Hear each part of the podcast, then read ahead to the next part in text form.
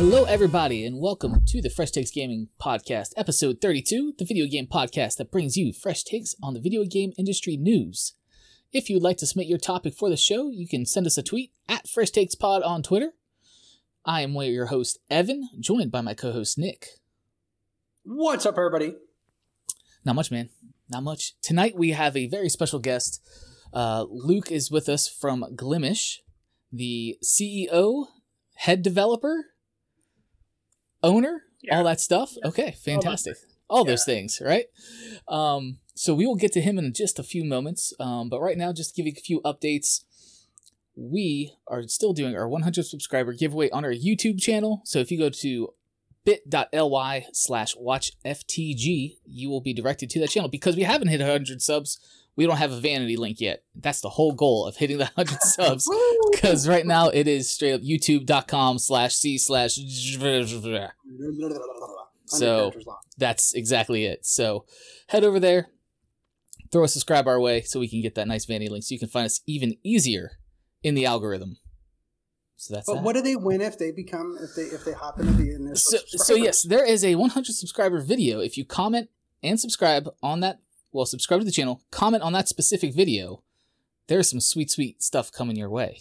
There's some Fresh Takes Gaming swag. That could be t-shirts, stickers, a hat, anything we decide to give you.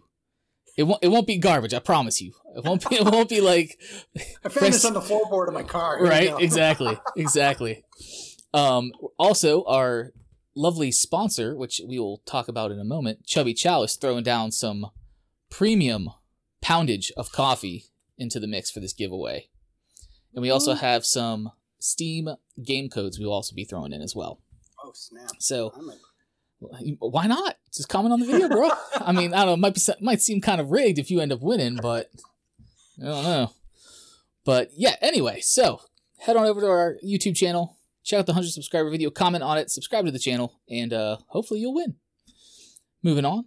This episode of fresh takes gaming is sponsored proudly by chubby chow yes chubby chow specialty coffee without the man bun handcrafted coffee using cast iron Dutch ovens and stirred by the caffeinated hands of their staff.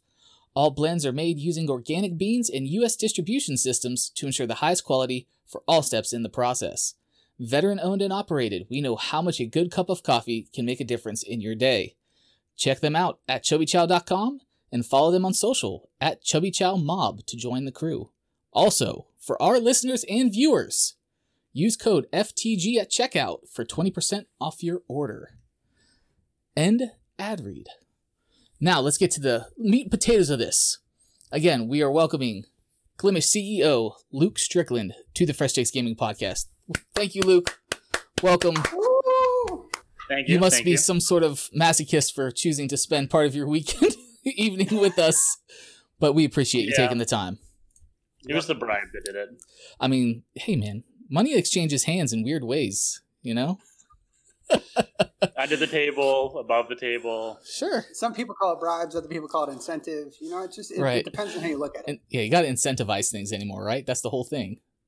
That's the whole thing. But anyway, thank you for coming. Can just real quick give us a little background on what Glimesh is?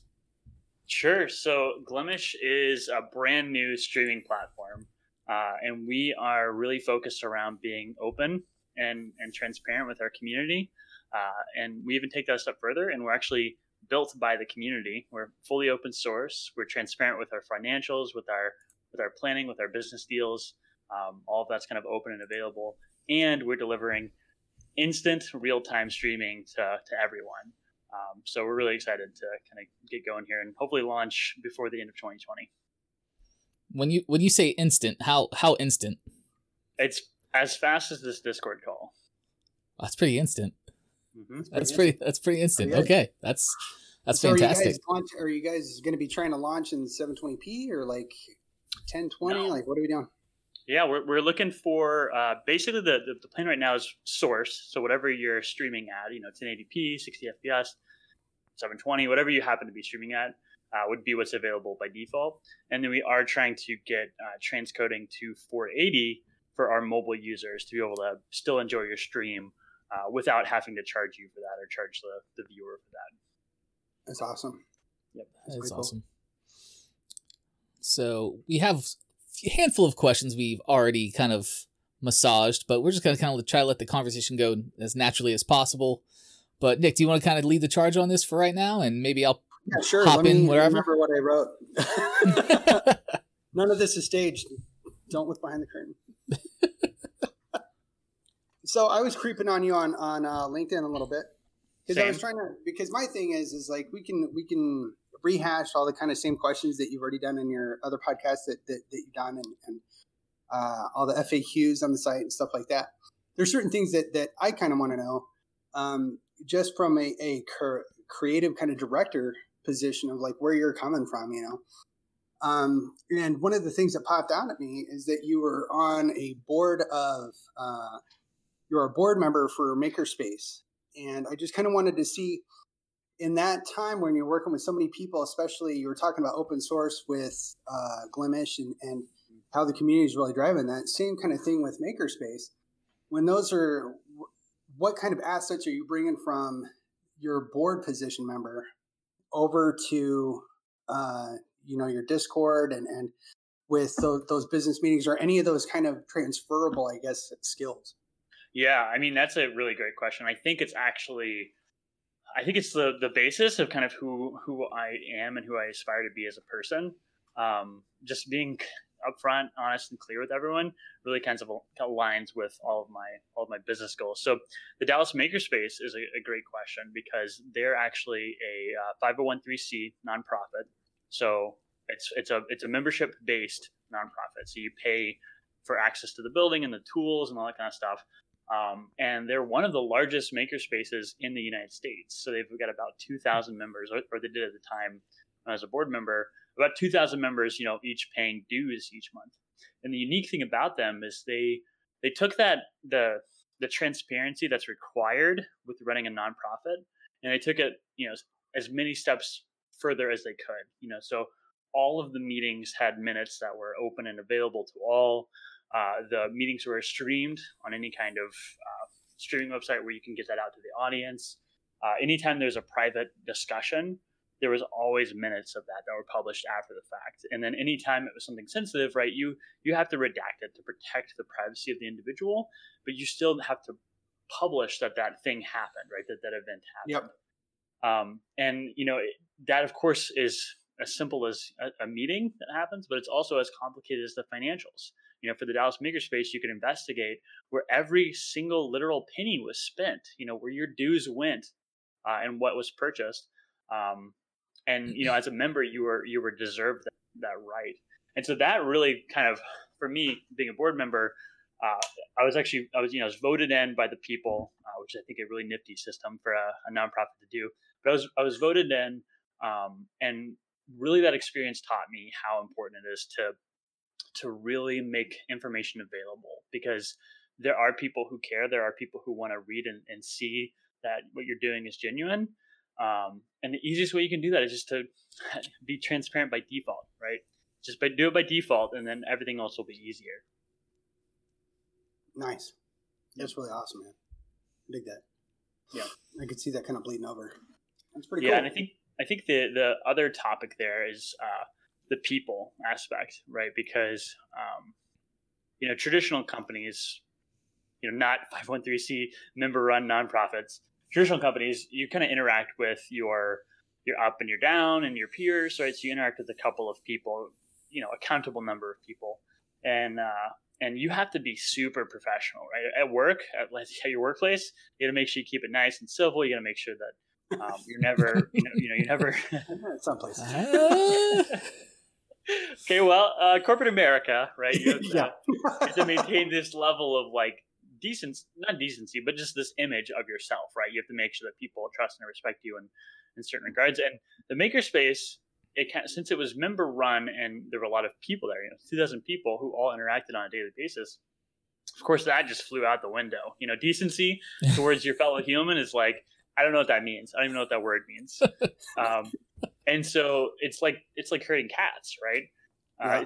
they all want to do their own thing they all want to run in their own direction uh, but you love them all the same right you love you love all your cats the same or most of them Um, and so, so, so, with with that with that kind of like lack of restriction of of um, your personality and kind of like stuffing on that with the volunteerism and what you're seeing with Glimesh and what you're seeing with the makerspace, do you see that that freedom kind of allows for more?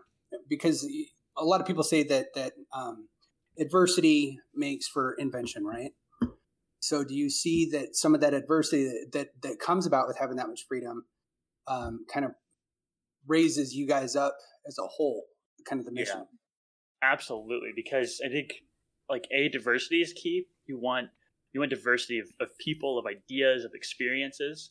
Um, and and your corporate structure, you don't always get that. Maybe because of hiring decisions or because of power decisions, right? Where you know if your boss says something and they say it as a matter of a fact in a meeting, you know you kind of go along with it. Um, where you maybe have a different opinion or a better idea. So to your point, at Glimesh, right? It's there's no boss. There's no like you know there's no person that you have to listen to because you you you can't be fired. You know, you can't be removed from your position because of it. Um, same was true at the makerspace, and so it allows these ideas to kind of kind of come and flourish uh, where they maybe wouldn't have flourished before. And it also gives people a chance to defend their ideas too, and, and a maybe more equal perspective, right? Instead of it being a again a power dynamic, you know, it's it's just you and the other person and your two ideas. That's dope, man. Yeah. That is really awesome. Do you think um that level of transparency or your experience in the makerspace is what led you to have these public staff meetings on YouTube? Yes. Yeah, I think I was directly inspired by the way we ran our board meetings there to have public staff meetings where everyone can come and attend, everyone can kind of have their voice be heard uh, while still maintaining a, an agenda, right? While still maintaining mm-hmm. a very uh, strict direction of the conversation. You can't just come and air your grievances. You have to kind of stay on topic, but you're invited to give your opinion. You're invited to have a have a say. That's awesome. That's awesome. Yeah, that's way cool. Um, so a little bit later on, kind of in your career, it was saying that you were you were uh, working and assisting with, with with constructing or operating at least uh, e- commerce websites. Um, what are the, some of those takeaways from from your time doing that with Eyemart? What do you what what kind of transferred over into to what you're doing at Glimesh now? Yeah, I would say Eyemart was what kind of taught me best practices for software development, um, as well as you know interacting with people. But the software development piece is really what kind of came out of that because uh, I joined as a software engineer um, and I stayed at, at, that job for actually about seven years. And through those seven years, I grew from a software engineer to a senior software engineer. And that kind of taught me the importance of the customer, you know, the importance of the, the human at the end of the, at the end of the, the, the money tree or at the end of the, the dollar, um, because that's kind of often underrepresented. I think, you know, when you're tell, when you're selling t-shirts online, there's something wrong with that, but it's kind of just a t-shirt right? Like at the end of the day, it's a it's a T-shirt, and you can get another one somewhere else, and it's it's fine. But when you're dealing with eyeglasses, which is what I what we did at at, at Eyemart, uh, eyeglasses are essential, right? You if you don't have eyeglasses and you need eyeglasses or, or contact lenses or similar, you can't see. You know, you can't you can't. It's kind of important. you can't, right? You just a little see. bit. Um, and Eyemart's goal, Eyemart's philosophy was to be the the one of the cheapest fair eyewear providers in the U.S. And so it kind of gave me that that that idea that hey, these customers really need our service. They really need what we're doing, and we have to make sure that we're giving them. Our, you know, in, in our case, our customers are the, the store employees, right, who are trying to help those customers out. We need to make sure that we give those employees the best possible experience. Um, and then for the e-commerce perspective, right, it's just about translating that in the same way directly to the customer making sure that they can check out online pretty easily, that they don't have any kind of errors that they're they're not expecting, and then also that their that their security and their privacy is respected, right? Because glasses are actually HIPAA data. They're they're medical they're medical data about you, and that's your right. You're allowed to yeah, you're allowed to keep that. Um, so we had to make sure that we were respecting that, especially as software engineers, because all that data is you know funneling through the system, and so being able to keep it in the right controlled areas and, and have data restrictions really helps me now with Glimesh because it's the same premise, kind right? deal. Like you're protecting the streamers' kind of information, all that, and the people that might be making donos or whatever. Yeah, So- exactly. Because I mean, imagine a streamer's a- streamer's real address, right? What they fill out on their their tax form is leaked to the public, right? That's worst case scenario. Same thing Yeah. with any user on the platform, um, and so we have to make sure that we're treating their data with the respect that it deserves. Yep. So That's that's Dig great. that. Yeah. And the, as far as the security and best practices, is that why is that what led I mean, at least from what my experience, most services that are up and coming or just starting out usually don't have any multi-factor or 2FA enabled like out the gate pretty much. Um, is that is their experience with best practices at Eyemart what led you to really focus on that from the jump? Yeah, actually, um, you know, I think the initial philosophy was if if you don't store the data, you can't lose the data, right? If you don't if you don't True. if you don't keep a social security number in your system, you can never leak it because you, you don't have it. Sure. Um, and so that that drove you know uh, strategic partnerships with Stripe, for example, because then that kind of that removes that social security number away from us and into Stripe, which is a multinational, like global, widely known and security approved vendor who does all those things right. And I think where we do have data, it's you know your email address, it's your username. Eventually, it's your your stream information, it's chat messages that you've sent. And so having two-factor authentication in the beginning helps to almost enforce that level of security from the start. I think to your point, it helps you also keep that philosophy in mind of hey, hmm. this isn't you know to be taken for granted. We have to make sure that we're we're storing this correctly, we're logging in the user correctly, and that we're kind of protecting them like we're supposed to. True. True. That's awesome. That's great. Now, just kind of a side question: Do you think that this is going to kind of drive like Twitch? You have a lot of younger people, right? You've got a, a lot of like teenagers and prepubescent little bastards that are on there talking smack and chat. Do you think that that is going to, because of the requirements are like two-factor author, uh, uh, authentication and things like that, kind of like the higher higher brow getting into being able to be a part of the chats or streaming on that service?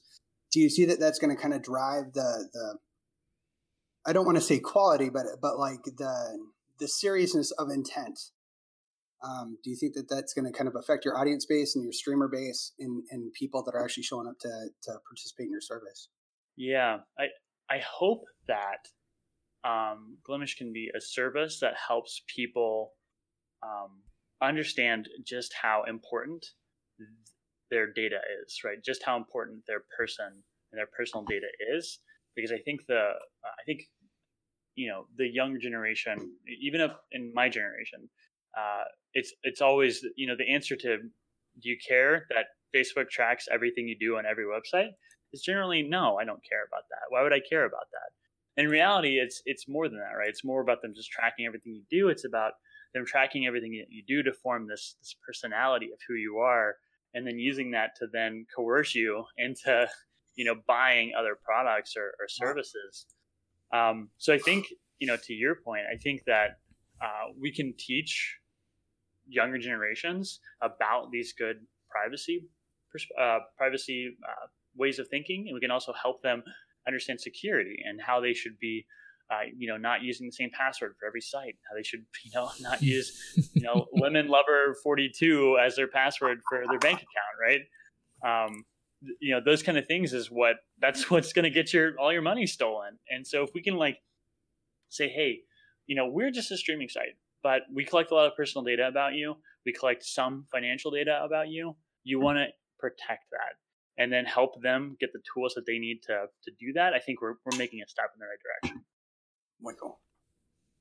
If that's your password, you might want to change it. That's what's going on. Lemon Lover 42. Oh, it's time for password change. Lemon Lover 43. I'm tricking them. That works for a while.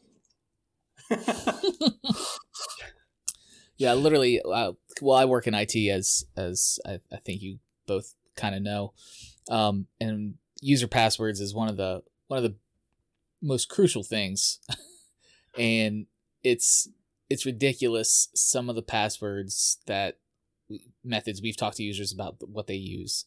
You know, they, Yeah. like their kids' names. Well, that's kind of easy data, you know, for someone to find out that was nefarious. Um, so one guy in in protest literally just went down one day, held down the shift key on his keyboard, and went across the whole top row of the number keys on his keyboard. So it was all just special characters. And I was Nice. like, wow. I was like, that's a good password. I mean, th- your method was very easy, but you know, it's all special characters. I can't complain about that. But it's just Not super repeatable though. no, definitely not. I'm like, you're not gonna use that one again, or, or alter one character. There's no way, man. You're gonna keep up Right. with that. I think the surprising thing you too don't is you don't know the fourth, the sixth. You don't know. it's always the CEO too, isn't it? It's always the CEO that has the worst password. It's like keys to the kingdom, and I'm waiting for their the no password comment. is- I'm not Right. saying anything. I'm not saying anything. Not saying a word about that. Silence is louder than words. Yes, very true. Very true. But um, but yeah, that's that's hilarious. Yeah, the whole security thing. That, and that I think that's one thing when I when I created my uh my Glimesh account, and I saw that you know as you all know I'm part of the Discord. I've I've let some of my Glimesh bias show on the last episode a little bit. Um, but that that was something that kind of struck home to me. Like, okay, these guys are serious. Not that I didn't think you were serious before, based on the conversations in the Discord, but once I saw 2FA on the site, I was like, oh, okay, these are legit people that have our data, you know, at heart and the protection of it. Yeah. So Right. that and, was and that was actually awesome. The interesting thing there is that that was actually a volunteer contribution. Um, so you know we did rank it very highly on the priorities list, uh, and, and you know it was something that we declared that we wanted before launch, but we didn't know how early it was going to happen, right? Because it's Mhm. we just have to dedicate the right amount of time to it. Um, and a volunteer saw it, loved it, wanted to work on it, implemented it, uh, and now we have it, right? And it was kind of just that easy. Um, and I think to that point, it's it's really important to you know prioritize on what your objectives are because then it helps you give a very clear you know roadmap for your team or your volunteers or whoever it is to know what they what they can be working on what they can be doing.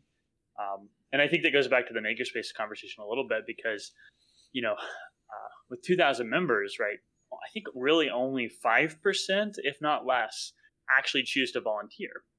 And the way the, the system ran is you know you were sweeping the floors. Like if there was a mess on the floor it was your responsibility as a member to sweep the floor up. And imagine only 5% of the population doing that, right? hmm And so when when you do have a 5% population who wants to volunteer, giving them the right direction, right? Giving them a broom, showing them where the brooms are really helps to make their jobs easier. They don't have to worry about it. Um, you know, making sure that they have the tools that they need to succeed helps you and your business, right? Helps you and, and your initiative. Yeah, absolutely. Okay. Let's see what else here. I'm just scrolling down here on some of the Sorry, notes. hit with Snoopy. Oh man. Yeah, so I, I hopped on the Discord and I was getting into it, and then I ended up like I, I felt really bad, and I should be getting on there here pretty quick. I ended up kind of taking care of some of the other stuff I needed to, but I got hit with food poisoning. So it was like two days, dude. I wanted to die. It was so bad. like I was like, I promised Bob that I was going to join this Discord, and I was like, I was like, I'm here, but I'm going to go back to bed. Like I, I literally like sent that and put the phone down and went back to sleep. I was out for like another seven hours. I was dying, man. yeah. Some bad Yeah, shrimp, right? Shrimp. Yep. Yeah, shrimp. Shrimp got me. Uppercutted Yeah. me. Ugh. Ugh. it's no good. It's always man. chicken for me. It's always chicken. I've never Mm. gotten sick off of seafood, but chicken, like somehow, like I, I think I went to Wendy's one time, and that was that was the end all, end all, be all of food poisoning. Shrimp is Wendy's. usually the big one that gets me. That shrimp, it's almost like almost always. I've never really had a problem with chicken, uh, fish, um, beef, pork, um, but yeah, shrimp. It always gets me, and then my fat ass always goes back to it. So you have to. you think I learned? It's a, it's a risk, but you're willing to take it. That's right. That's right. So I mean, brought up Wendy's. So like spicy or regular nuggets, bro. Spicy. There we go. That's right. Next question. Next question. okay, yeah, Okay. big question. This is the big. One. It better be the big one. Is the big one? Uh, which one? Was that the big Street one? Fighter Two. Street Fighter Two. Oh, You're oh, right. that's that is the that is the so is, that is, that is a big I'm gonna question. fail. I'm gonna Di- fail this uh, question. so Nick and I have a ongoing battle, if you will, of Discussion, if you which will. discussion, yes, passionate, passionate discussion on which Street Fighter Two character is better between Ken or Ryu. And we're gonna pose the same question to you. Yeah, I'm not gonna I'm not gonna say who I'm on, whose team I'm on, what camp I'm in. So here's the thing: I've never played it, but but my boss, my previous boss at Eyemart did, uh, and if I remember correctly, he was a Ryu fan because uh, he There was is. always better at him. And my last boss was super competitive, and uh, he couldn't stand losing, so he always picked the character that helped him win. There it is. There it is. There you go. Uh, So for the record, Ryu is still garbage, and uh, it is like an emo character that is throwaway. But This sounds like a discussion. This doesn't sound like anything anything but a discussion. okay, well that's settled. It looks like Ryu wins. Okay, Yeah. there it is. Easy. easy, easy, easy. Um. yeah, so- what, what was your question? Sorry. yeah, right. Did you want to go ahead with the next the next one, Nick? Um. Well, I'm kind of I'm kind of torn on the next one, so I don't like want Well, to put be out where. You're, let's say Right, let's, let's- say that do you wanna transition a little familiar with Pittsburgh, right? Yeah. Well, I guess we'll put it that way.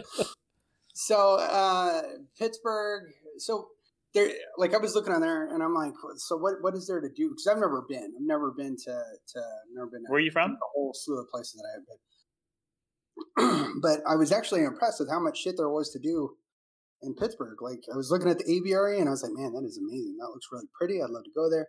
Then they had like this beautiful butterfly thing that you could go do. Andy Warhol Museum um, like there, there's a lot of stuff there. It's one of the older cities, so like I get it that there's a lot of culture there that you can go do. You know, it's a little more Yeah. established and a little bit more kind of kind of cool that way. But when you were trying to get away from different aspects of what was going on in your life, if you needed a break, because everybody has to, like we all have those like places where you go, or maybe you just go for a drive. Like, where would you suggest somebody that's an out of towner like me go check out if I'm just looking to blow off some steam or just kind of go hang out somewhere? Yeah, I mean, there's different, spots. there's different um, like moods, right? You got to figure out what mood you're in. Um, I would say that if, if like if your problem is that uh, you're stressed out and you want a place to to relax and to just kind of chill out for a little bit, um, it's not actually in Pittsburgh. There's a there's a, a, a nearby like little tiny town nestled in like the Laurel Highlands, which is apparently like some form of mountain Yes. um, mountain system. Uh, but there's this place called Ohio Pile, uh, and I don't know how the heck you're supposed to say it. I think when when you be, when you get a Pittsburgh accent, it becomes Ohiopyle, and it just like flows out like that. And I'm not sure exactly how you. enunciation, enunci- enunciation out the window, man. It's, it's out the window. Uh, but it's this just tiny little city that's that's pretty pretty darn close. Uh, and there's a, a delicious sandwich shop, which I'd recommend. the Mm. probably the best sandwiches I've ever had in my entire lifetime are from there. Um, and uh, and it's uh, this it's this huge like waterfall over you know some natural rocks, and you can do uh, rafting, and then there's like these natural rock water slides that you can do also. That like apparently you have to be a larger guy to do because if you're a small guy like me, you get bruised and lots of pain from the rocks that you're flying into. you need the cushion. Um, okay. So you need the cushion. I would recommend the cushion. Um, and so that's a great way to get away, right? But I think that's not for everyone. Right? Not everyone wants to do that. So if you want the true Pittsburgh getaway experience, and it's so stupid, you know, I, I'm not from Pittsburgh. Uh, that's where I, I moved to, and uh, the first thing people ask you when you when you come to Pittsburgh is, "Hey, have you been to Primanti's yet?" That's the first question I asked you, bro. I hopped up Discord. It's one of the first that's the ones. first I was like, "Have you been to Primanti?" Because I used to live near that area. Yeah, exactly. And it's it's the first question, and honestly, your answer decides the fate of your friendship with that person. You know, if you Whether It's true. people are going to keep talking It's true, man. if you answer it correctly, it's it's over. I mean, the, the acceptable answers are yes, it was delicious. Uh, no, but I'm going tomorrow. That's good. That's good too. Um, and that's it. So the unacceptable answers are no, I'm not interested in that, or sorry, I'm a vegetarian. Oof. Also not It's always the wrong acceptable in that case. answer. I'm just playing. Just playing. and then yes, I hated it. That would get you uh that would get you sent out of the I mean, city. you'd be exiled. Yeah. But but Primanti's is like the perfect getaway for someone who doesn't like nature because it's um so they what they do is it's a it's a sandwich shop as well, completely different sandwich though. Uh, and they take you know normal French bread or sliced white bread or whatever it is, and they give you uh, whatever kind of meat you're choosing, so you get to pick that that option. Uh, and then they load it up with like I think it's um what is it? Is, is it coleslaw? No, it's the what it's the other thing. Can't remember. I think it's just maybe like a I don't know. I've never been. It's, is- it's it's been a long time.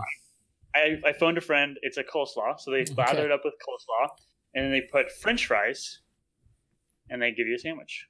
And so the the idea is that all of their all their sandwiches have French fries on it, um, and of course it's a bar, so you can go drink while you do it. Yeah. But you have to Yeah, drink icy like, light. I'm hammered. So This is this is this is what's gonna. This is doing it. So yeah, yeah, that Yeah, you're talking about sandwiches and stuff. I still have to eat dinner. Oh, like, God. I'm sitting here going, Poor you know guy. What sounds amazing is a Reuben. A Reuben. Oh, there you go. so- they have a Reuben French fries on it. Yes. French that area is notorious for putting French fries on just about everything. Everything. Um, yeah, steak th- salads. steak salads. Yes, I was gonna say there's a place I used to go to that had steak salad that would have like hard boiled egg, sliced steak, French fries, bucket of ranch dressing. Like it's like most unhealthy salad you'll ever eat in your life. It's fantastic though. Delicious. That's that's attributed to this this vessel of health. but that's the kind. But you have you have downhill rock sliding Yes. body. That's that's the event you're trained for. yeah, That's right. That's true. That's a good Yes, positive. Honestly, true. I can't do the water slide. It's, Yeah. The, the fun thing though is like watching people do it for the first time, um, because there's there's two types of people. Of course, there's the people who literally just shotgun it as many times as they can. You know, they go down the, the water slide and then they walk the half mile back up, and then they do it again, and they're just like constantly going on this thing like a giant roller coaster. Uh, and then there's those who sit and watch just curiously for you know about 30 minutes, trying to work up some courage, uh, and then they do it and they just scream all the way down, like at the top of their lungs, because you don't know what's going to happen. Like this is not like this was not you know this is not FDA approved. There's nobody It's- inspected this. It's not like a Busch Gardens, you know. It's just rocks, and so Just you could hit anything at any time. Man. Yeah. It's crazy That stuff, sounds man. that sounds good though. That sounds like an experience.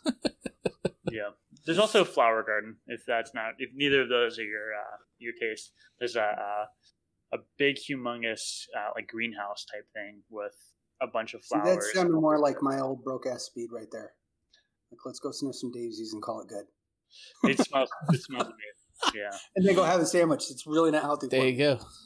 Or you get the sandwich to go and you eat it while you're sniffing the daisies. While I'm sniffing the daisies, see, there you go. Just gotta hold the Can you smell for a while. daisies over, Over, French fries? oof, I, I don't don't know. I don't know. Yeah, I don't know if you can do that. It's gangster. Uh, that is. That's. I don't think that could be the move. That could be the move. I don't know. Um. okay, let's.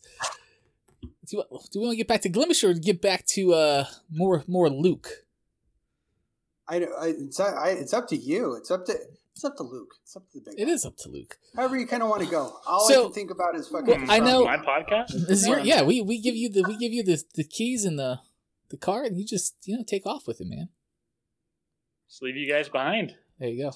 No, but what I was gonna say was, you know, um, and I know you've you've said this on on other podcasts, but maybe just for our our viewers and listeners who may not be familiar with uh the Hot Fix podcast you were on, and shout out to Brent and Jeremy, good dudes over there.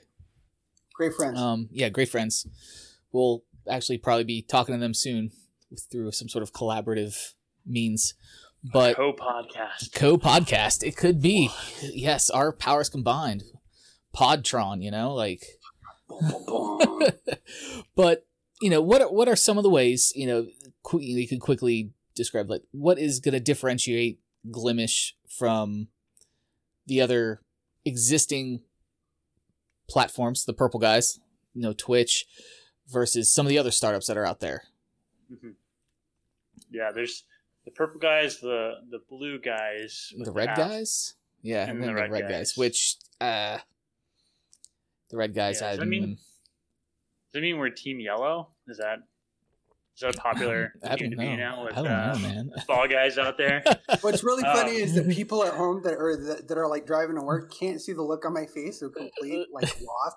Like, I don't know where we are anymore. So just so I'm aware, Team Red is YouTube. Is that right? yes. Okay. Yes. I he's know, like, Team Blue? he's like, what? What's Team Blue? he's like, Hmm? "Ooh, You gotta Team guess Blue. Team Blue now. where did Mixer Oh, send Team everyone? Blue. Team Blue. Twitch is Twitch is purple, right? Yep. Uh, blue is Trovo. Nope. That's No? Team Bigger. Green. Zuckerberg. Zucker. Oh, fucking Facebook. Are we actually considering that as an option? I don't realize that was even an option. Oh, it's an option. okay, yeah, Mixer sure. Mixer gave Cool. that option to everybody. It's it's the only place where you can watch gaming streams and shop for jewelry at the same time. Mhm. What's wrong with that? yeah. I know. I there's see. I know a couple of people that went over there and are actually streaming. Um, they started streaming there before Mixer went down, and I just we I haven't had a chance to really talk to them and engage with them and be like, hey man, like, Yeah. what's your audience like? Like, how's that rolling? Like, what's up there? Yeah. I just don't see it. I just don't see that as a valid option. And I and, That's just me personally. If I'm not trying to shit on you, right, that's what right. And I've and I've seen some people that were former Mixer Mixer uh, partners that have gone over there and have, are doing well. You know, based on some of the people I follow on Twitter that seem to be, you know, actually growing more so there than they did on Mixer. Is that where Um, Ninja's going now? Um, Oh, Ninja's going back to Twitch, man. He's on he's on yeah, Twitch. it is, dude. Yeah, Getting all that money. Dick. yeah, Oh. yeah. So yeah. Anyways, now that we've established all the players, like, uh, Right. So what? What? Team Yellow is that what we're saying? I don't know. Team is that- Yellow is yeah, that's a Fall Guys joke. So in Fall it Guys, is a Fall Guys. teams, and apparently everyone hates Team Yellow, which Hate is Team ridiculous Yellow. because they're all equal. They're all equal Right. teams. It's There's just no yellow. difference. Just. Yellow. Yellow gets all the hate. it's it is ridiculous. But yeah, so what what is going to differentiate or things you have planned to differentiate Glimesh from the the existing platforms that are widely known? Yeah, yeah. I think there's, you know, there's two categories that are, are, are some main differences. Um, you know, from a business perspective, we're trying to do things better. You know, we're trying to serve our community um, to our fullest extent, right? We're trying to make sure that what we're doing with Glimesh is going to be sustainable for us. It's going to be profitable for you. We're going to be clear and transparent about our, our intentions, about our policies, about everything that we're trying to, to accomplish. You know, if you're if you're sideswiped by a news post, we've done we've done something wrong, right? It should have been talked about. We should have talked to our, our streaming council or, or whoever that may be. Um, you know, we should have got this this idea thoroughly vetted before it kind of came into existence. On the on the product side, though, you know, on the actual streaming side, we're really hoping to really drive home that idea of live streaming. You know, like real time streaming to your audience because I think what we what we miss out so frequently in, in the streaming sites that exist today is that real true element of live. I'm glad that that it is such a low latency, but I mean the average on on you know YouTube gaming and, and Facebook and Twitch it, it's pretty slow, right? It's it, it can be up to 13 seconds for Mhm. some stream. You're viewing it, uh, you know, more realistically average about I five think, yeah. I think that's actually generous. I've seen Yeah. some that have been up to 50 seconds behind on Twitch. Well, right, and it depends on on how you're watching it, and streamer it is, and I think what you know what that does is that really puts you in the wrong mindset. That puts you kind of uh, not in a community driven mindset. You know, you're not there really interacting with chat. You're kind of like responding to them. Uh, you know, you're answering the questions um, almost a minute later, um, and it's really not suitable. I think for for what we're trying to really encourage here, which is that engagement that you want to get in these online communities. Because I think the funnest thing about r- really good streams is not only the the broadcaster, not only the person who's playing an awesome game or you know, having this awesome talk show or whatever it is, but it's also about the community engagement that you get from that, and that can be the funnest part, right? you know, Yeah. some some viewer telling a joke in chat that the streamer responds to can often be the funniest part of the entire night, right? Right. Yep. Totally agree, man. And so we want to like, we want to cultivate that. We want to make that stronger. And I think all of our features kind of align to that philosophy of how do we drive up engagement and how do we make it more than just chat, right? Why are we why are we so limited to the confines of a, of a text box? How do we make this a better experience for all? Um, I think one of the coolest ideas that that I've heard it, you know, in several months is taking what we know about live game broadcasting, you know, live esport broadcasting, and applying that same philosophy to sports, right? I think uh, it was one of our community members, Paco, who had the idea of, you know, what if I could rebroadcast my local college football game and give play by play, you know, commentary on what they're doing, on the moves they're making. I can like draw over in real time what uh, you know what, what the bad things they did were, the good things they did, or what you you suggest, and have the chat interact with that on real time, right? Have them say, "No, I don't think that that play was any good. Maybe if they had gone up to the twenty yard line, blah blah, blah this would have been better." Um, and so you know, unlocking new experiences like that, right? Things that we haven't even thought about doing before is like that that's what keeps cool. me. Yeah, that is really cool. Um, so engagement, right? We want to increase the engagement. Okay. Awesome. Um, you mentioned something there in your in just this response about about a council. So that that's just kind of kind of make me segue into this next question. Um, you, I don't know if you're aware. So recently, Twitch put out um some emotes to celebrate Hispanic and Latinx community. what? Well, and you know, unfortunately, it was a fa- it was a failure. You know, because it was it was tone deaf. You know, and, and offensive. Right.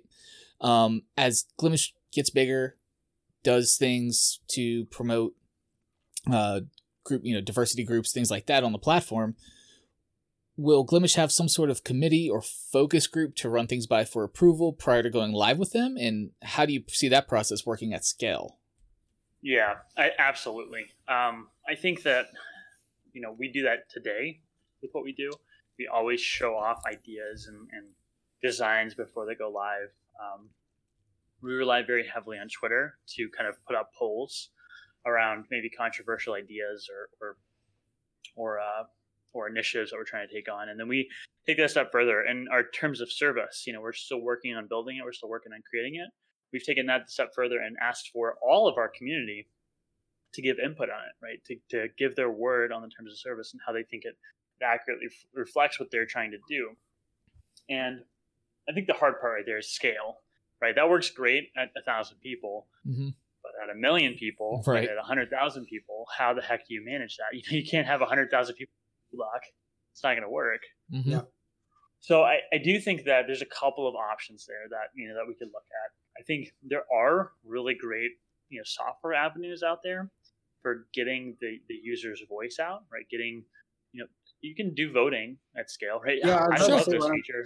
I hate this feature but but you don't always get the with voting you don't always get right sometimes it's good to bounce an idea off quickly yes or no but how do you get the feedback about the idea that could help you build the next best idea mm-hmm. so there's still a couple options right i think you can you can form a streamer council or a user council or whatever that looks like of people that represent your brand. And i, I would really suggest that that group be diverse right? Be different sure. people with different walks of life with different experiences because that's what help can help you make sure that you're not you know insulting a whole culture at one time right with, with what you're pushing out there.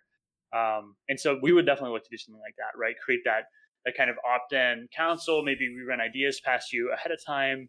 Um, you know maybe you're invited to, to beta test some new feature and see how you like it i think that all kinds of winds up in you know an, an iterative experience right we may get it wrong the first time but it, we're asking you if this is the right thing to do. You know, we're trying to to figure that out.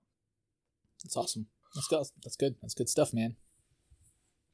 Uh, other questions? Yeah, anything popping in your mind right now, Nick? I mean, well, I got a few. so we're we're still we're still kind of it's not too far gone of of we we made mention of it a little bit earlier about uh, the fallout with Mixer and kind of like just a huge disconnected thing that they had with their user base of where they just decided that they were going to announce that they were shutting the doors across fucking Twitter um, instead of actually talking to people and letting everybody know what was going to happen.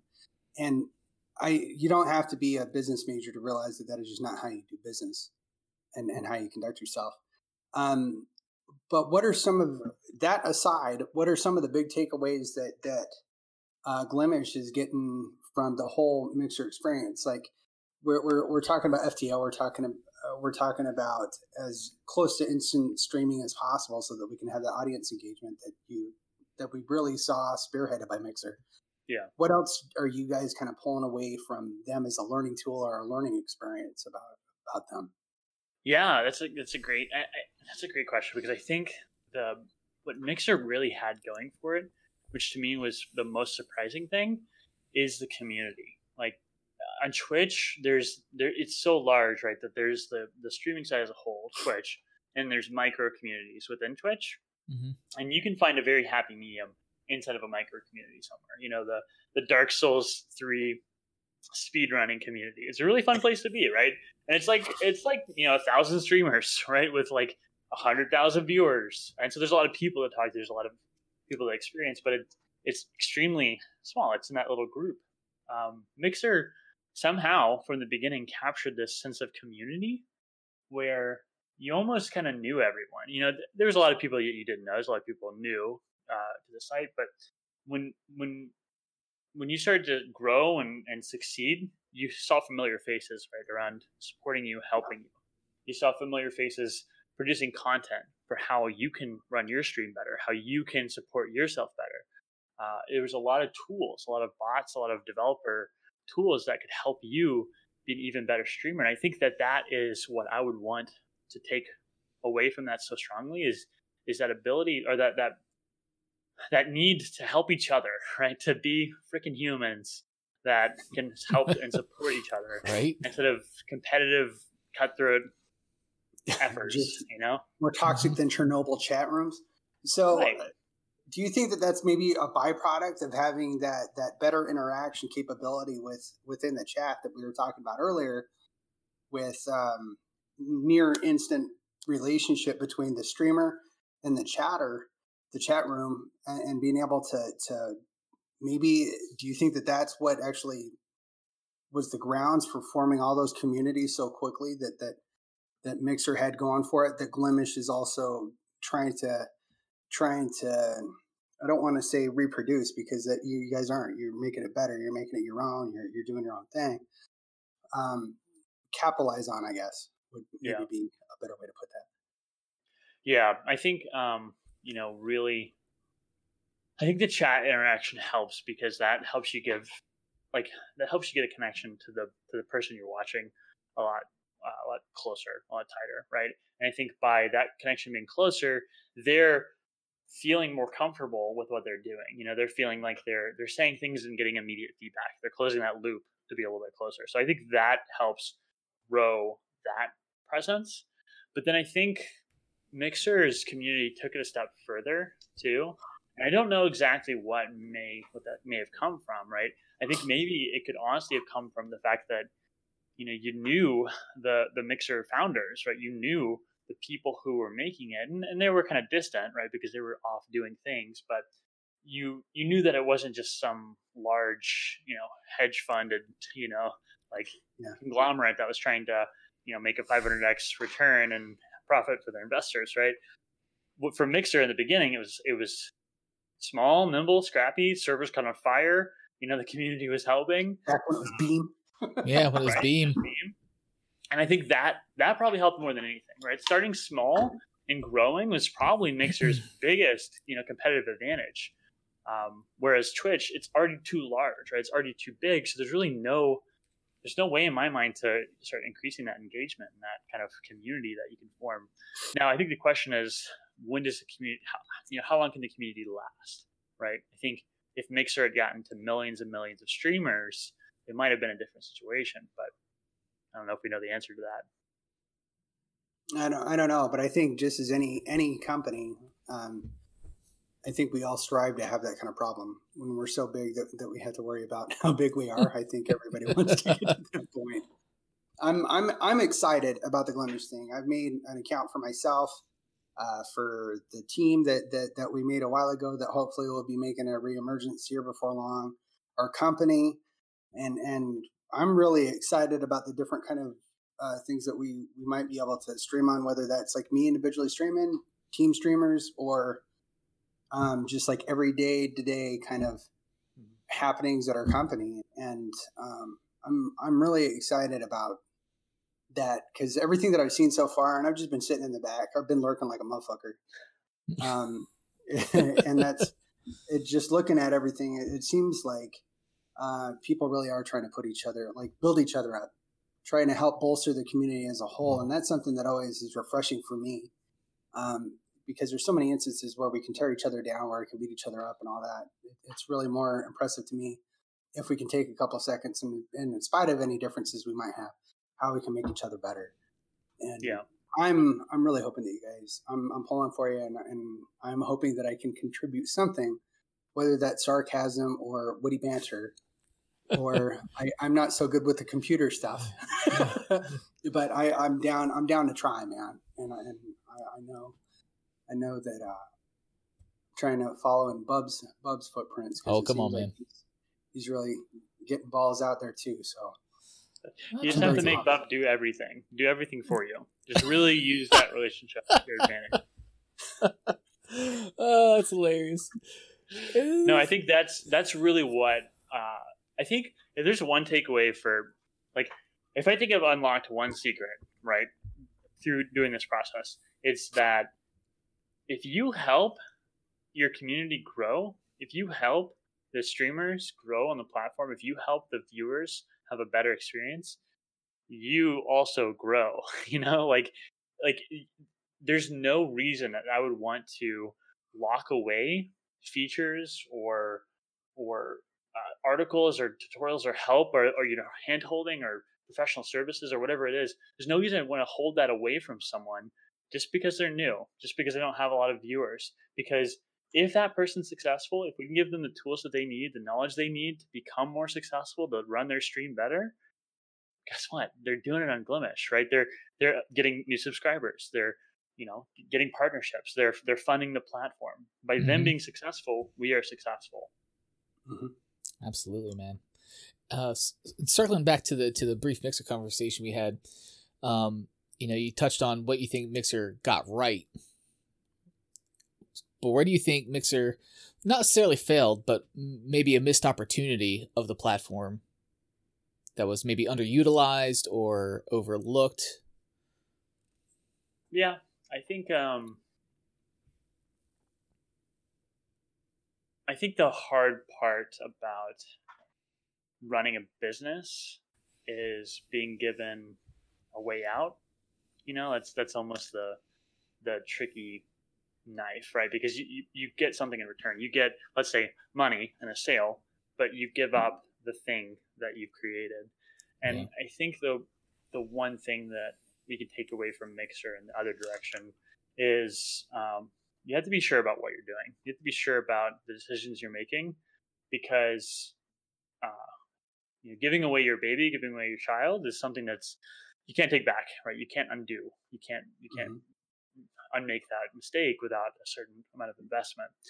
Um, and so I think that for me, that's kind of the the the piece that I would like to avoid, right? I want to make sure that Glimesh is um, put in a an ownership position where decisions like that can't be making they can't be made lightly. You know, it can't. And I'm not saying Mixer was made lightly. I'm sure it was uh, probably right. the worst time uh, in, in, several people's lives as they were going through that process. Yeah. Um, but you know, making sure that you remember where you came from, you remember why you're doing this, and you really capture onto those moments. I think is what we can what we can learn from that experience. Um, the quick story I have to share there is uh, we actually had a charity stream uh, two months ago at this point, and uh, we were looking for for charity streamers to to to host it for us, right? Because I'm not a streamer. You can tell by my camera. I've got terrible equipment all around.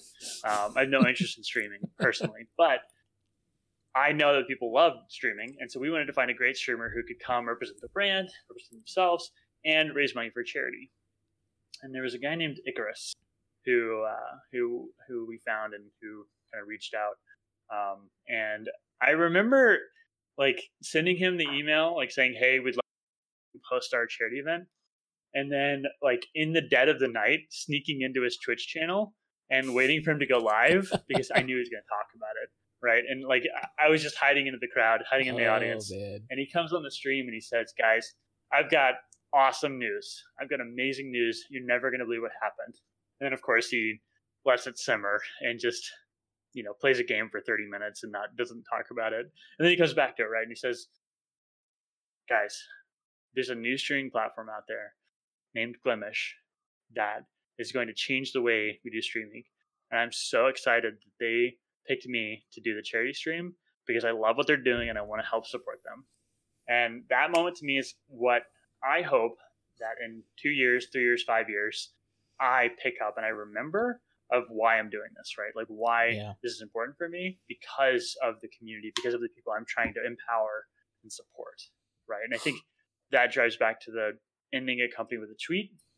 That's not acceptable. That's not okay. Yeah. Yeah. Awesome, dude. Alright. That's fantastic. Okay. So, would you? Glimesh is you'd consider right now a, a startup, right? Is I mean, or is that Yeah. not necessarily what you consider? Okay, so Yeah. Glimesh is a startup, and sometimes there's a negative connotation surrounding the term startup. Why do you Why do you feel that is? Because anyone can do it. I'll be right back. I got to blow my nose real quick. It sounds like I've been doing coke. Give me a minute. Well, there you go. It sounds like he's.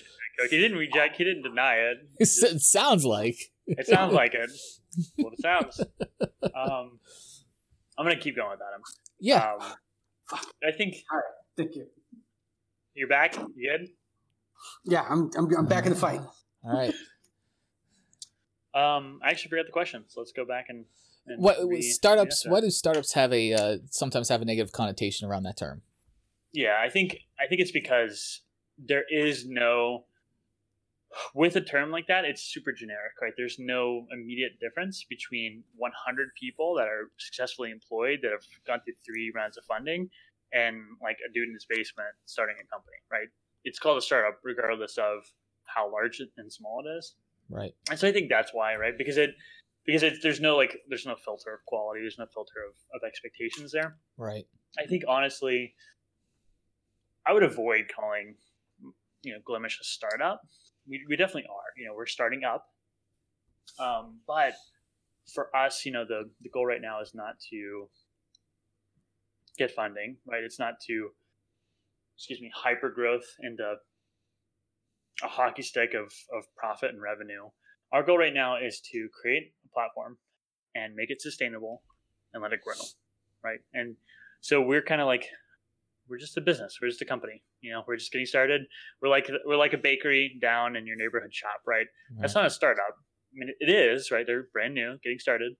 Um, but it's just a business. It's just a bakery. So we're a streaming site that's what we are That's awesome.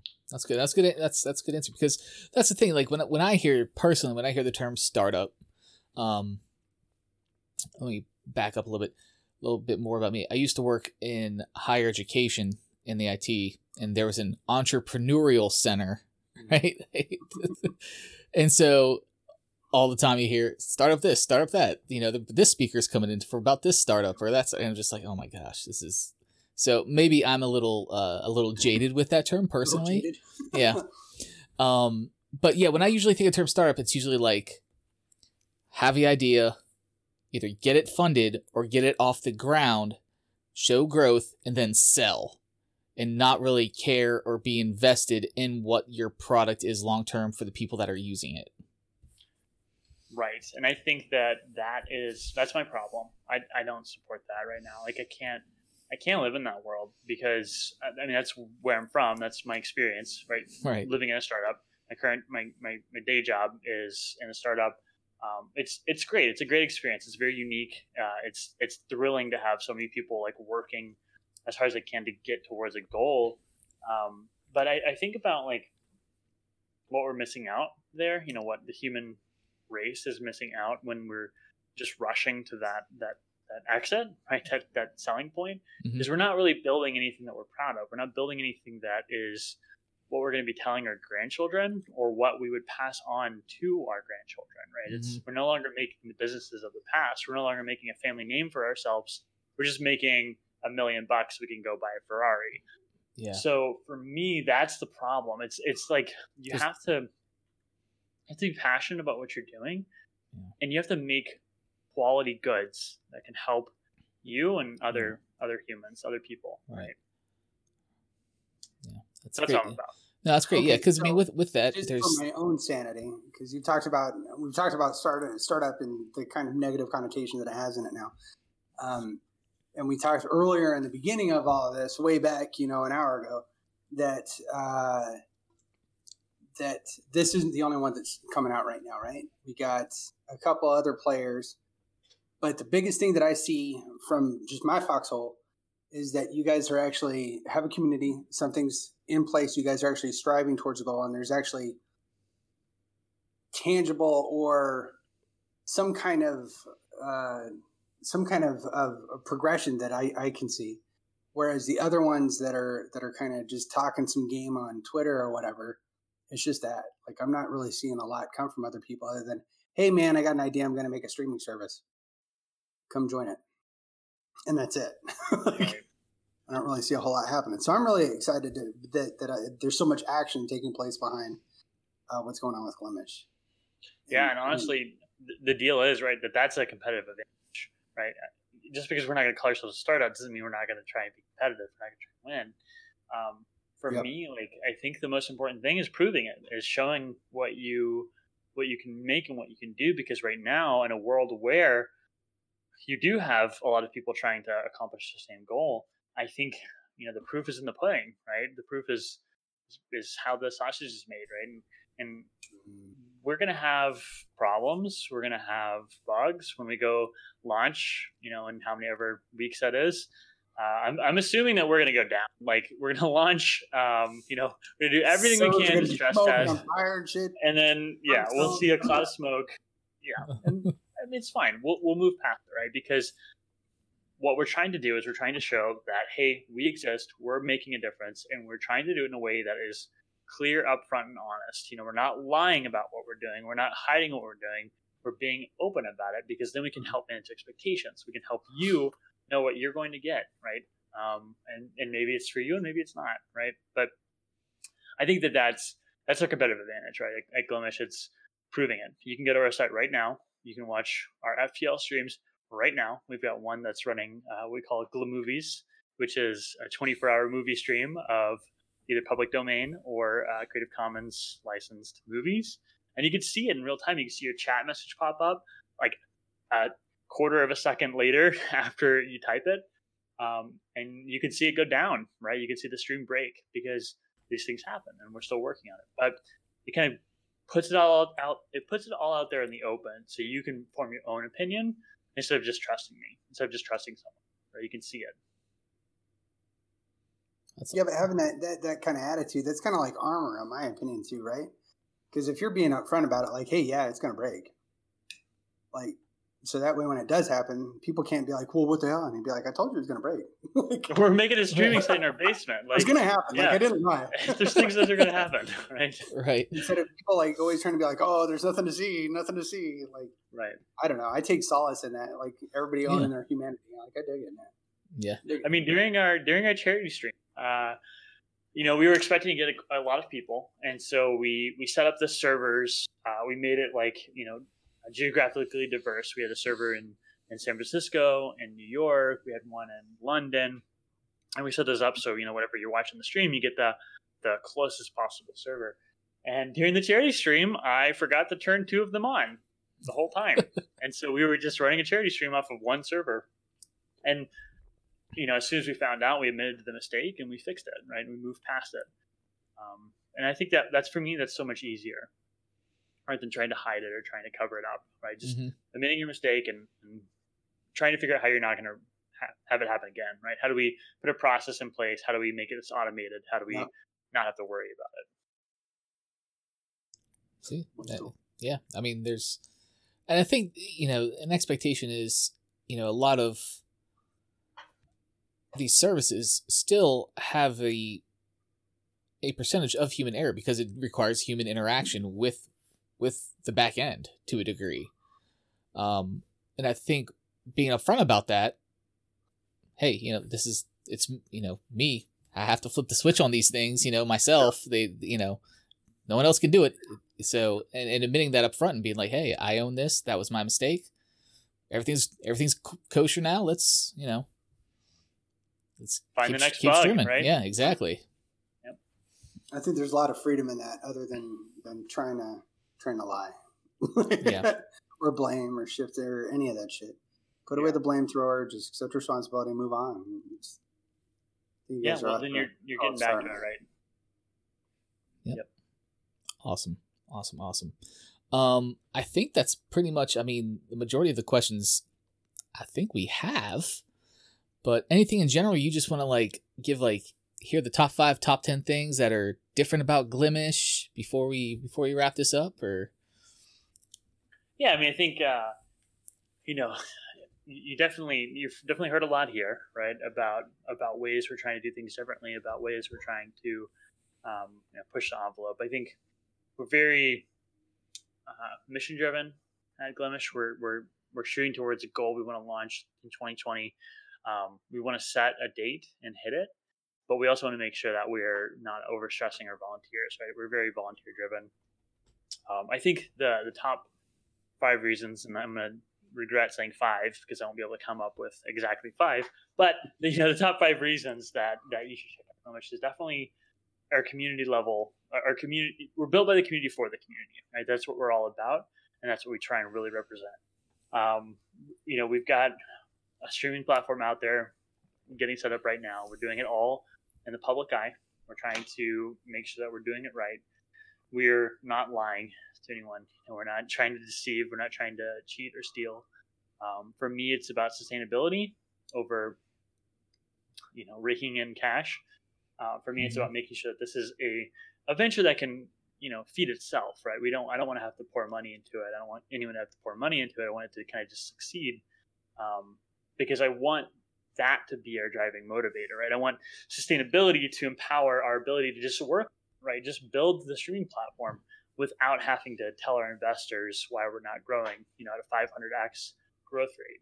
Um, and I think the last, because that was five, last one there is really just our technology. We're really pushing the envelope of live streaming.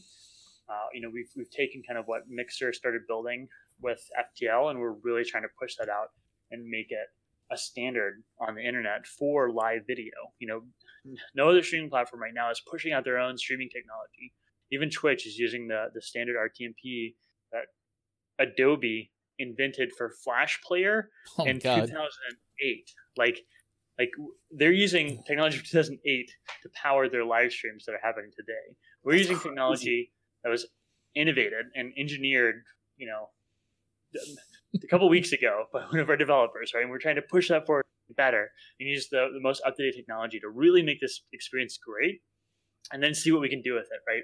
What's next? How do we make, you know, we were talking about, um, how, right now we live in like a bubble of live video where it's just the live video and that's all there is. But we're trying to figure out ways that we can even innovate on that, right? How can we make that uh, more compact, more accessible to others? How can we have special, you know, uh, you know, special programming effects that are done to your video uh, for your viewers? How do we make uh, how do we make it so when you're playing horror games and you get to a jump scare that you know the viewer's screen flashes for a moment, or like you have a little spooky Halloween mode? You know, how do we make this really engaging for the community? That way, it's a, a true experience.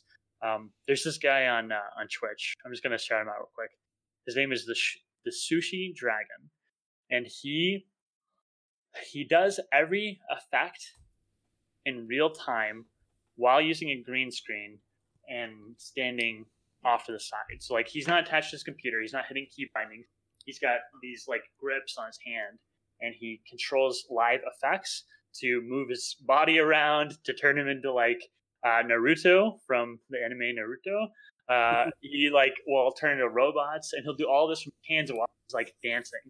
Um, and no one's ever Wow. thought of that before. Like Right. no one's ever done that or thought of that before. So how do we enable experiences like those? You know, how do we give Sure. him more developer APIs or tools to work with to make his streams even more interactive or engaging for his community as well? I think it's really where we're going to be really empowered, and that's where we're going to find our our win. Fantastic. That's fantastic. awesome. That's awesome. Um, just again, so our viewers and listeners can can know. if they want to get involved, it's what's the uh the Discord? It's discord.gg slash glimesh. Yeah, so here's the cheat code. Uh, all of our social medias are Glimesh. Okay. So twitter.com slash Glimesh, G L I M E S H, discord.gg slash Glimesh, glimesh.tv, glimesh.com, glimesh.live, glimesh.net. You know, whatever you pick your poison, it'll probably work out. Awesome. Awesome. Well, um, I think that's all the questions we have. Anything, for, anything final, Nick, that you want to ask? No, You good? man. I just I really appreciate you taking Yeah. the time to come on the show and, and kind of give us the lowdown on what's going on with your service and and um, what's happening with your community, man. I wish you guys Yeah, the best of luck. I really do. Super excited, man. And again, appreciate you taking the time uh, for chatting with us, and uh, hopefully you'll be able to enjoy the rest of your weekend. Maybe go eat some some sandwiches with fries on them or something. But yeah, that's gonna do it for us. Thank you, Luke. Appreciate it, and uh, Thank thank you. you guys for watching. We'll see you next time.